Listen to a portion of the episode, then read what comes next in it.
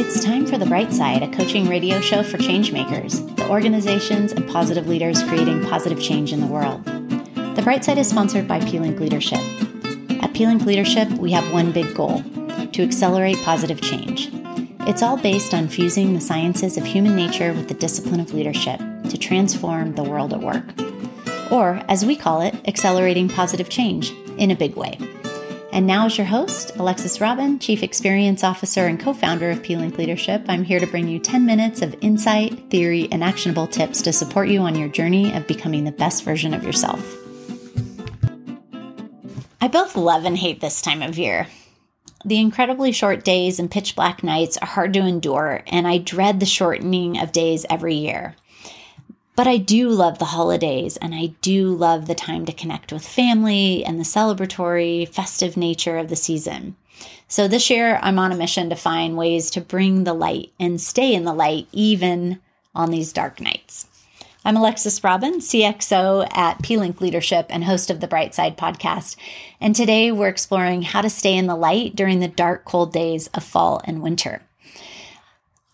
Seasonal affective disorder is a thing. You may have heard of the acronym SAD, which stands for Seasonal Affective Disorder. The reduced sunlight can disrupt our internal clock and affect our mood and even zap our energy, according to Dr. Amy Vale of Truckee Tahoe, California. People tend to be more depressed when it's cold and gloomy and than when it's sunny. I want to dedicate this show to my sweet twins, Celeste and Aiden, who find themselves in constant rain and gray this season as they are in their freshman year of college in Vancouver, BC, and Eugene, Oregon. They've lived in Tahoe for years where it's sunny, or at least it used to be 300 days of the year. So it's been a huge transition. So there are some basic things we can do to keep our internal lights glowing during these short, cold days. The first thing to do is to seek out the light. If you live somewhere that is sunny, be sure to get outside for five to 10 minutes for a brisk walk or to feel the sun on your face every day. This is going to get you a little vitamin D. It'll help your circadian rhythms. And in fact, there's even a word that I just discovered with Latin roots called apricity. A P R I C I T Y. Apricity.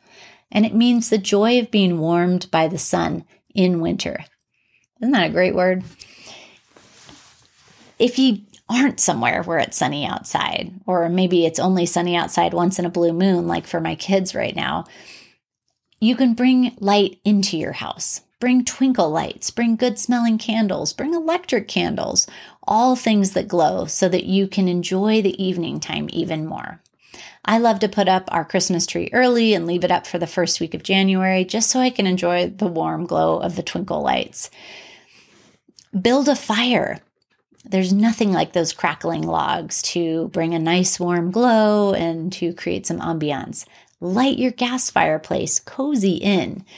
Hang art in your home and your office that's bright and warm. You can even drive to areas without light pollution and enjoy stargazing and still get to bed at a decent hour because there is so much darkness during this time of year. These things are all things that you can do outside of yourself and will help keep that internal light on from the outside. But what about your internal self? What are some things you can do there? Sometimes the darkest moments of winter are in our minds. I find myself often during the season cursing the dark. When I'm looking out at 4:55 and it's already pitch black, I just find myself in disbelief. But it reminds me of a beautiful quote that's from an ancient proverb. It says, It's better to light a candle than to curse the darkness. And that's the truth. So, how do we light that candle in our minds? What mindsets allow us to savor and lean into this time of year versus to tense up and wait for it to pass? Clinging to the hope of daylight savings time can feel good, but it can also feel awful because it's far away. So, some mindsets that I'm trying on this year and that I've heard from other folks that are working on getting through this time of year. This is a time of rest and restoration. The cozy factor doubles on short days and long nights. The light in my heart and my mind is never extinguished. Daylight is precious, and I make spending time in it a priority. What are mindsets you can embody? Maybe it's something like, it's Netflix season. Maybe that speaks to you. Or it's cozy up with tea in a book season. Whatever it is, put it on a sticky and remind yourself of it often. If you notice that you're starting to feel low energy or you're in a funk, try adding some movement to your day. You can get your internal endorphin fires going and it'll feel good to kind of boost your energy.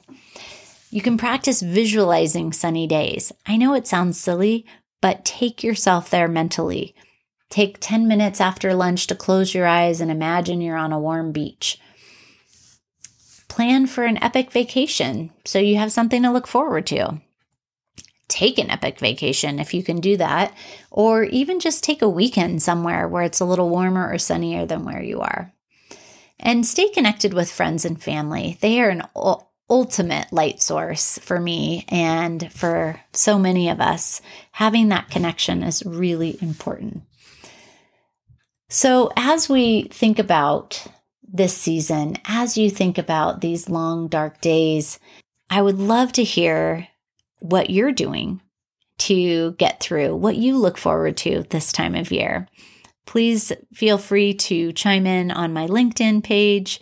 Feel free to comment on our posts on Instagram or on Facebook and let us know what are the things that you do each year that help you get through this time of daylight savings where it's dark at 5 p.m. and the sun is only out for a few hours a day.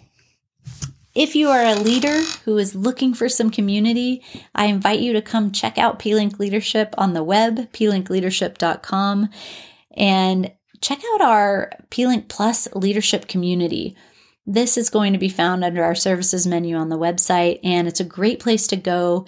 There is a monthly live training that happens called the Road Trip on a hot leadership topic. There's also a an entire library that has um, copious resources for pretty much anything you might be going through as a leader. And if for some reason you don't find what you need in there, then you can always reach out to me and let me know what you're looking for. And we can talk about it on the bright side, or we can add something to the library. So Feel free to come check us out. We'd love to have your engagement. I appreciate you listening to the show. Thank you for being here and tuning in to the bright side. I wish you a wonderful holiday season and happy new year. And we will look forward to talking to you on the next episode.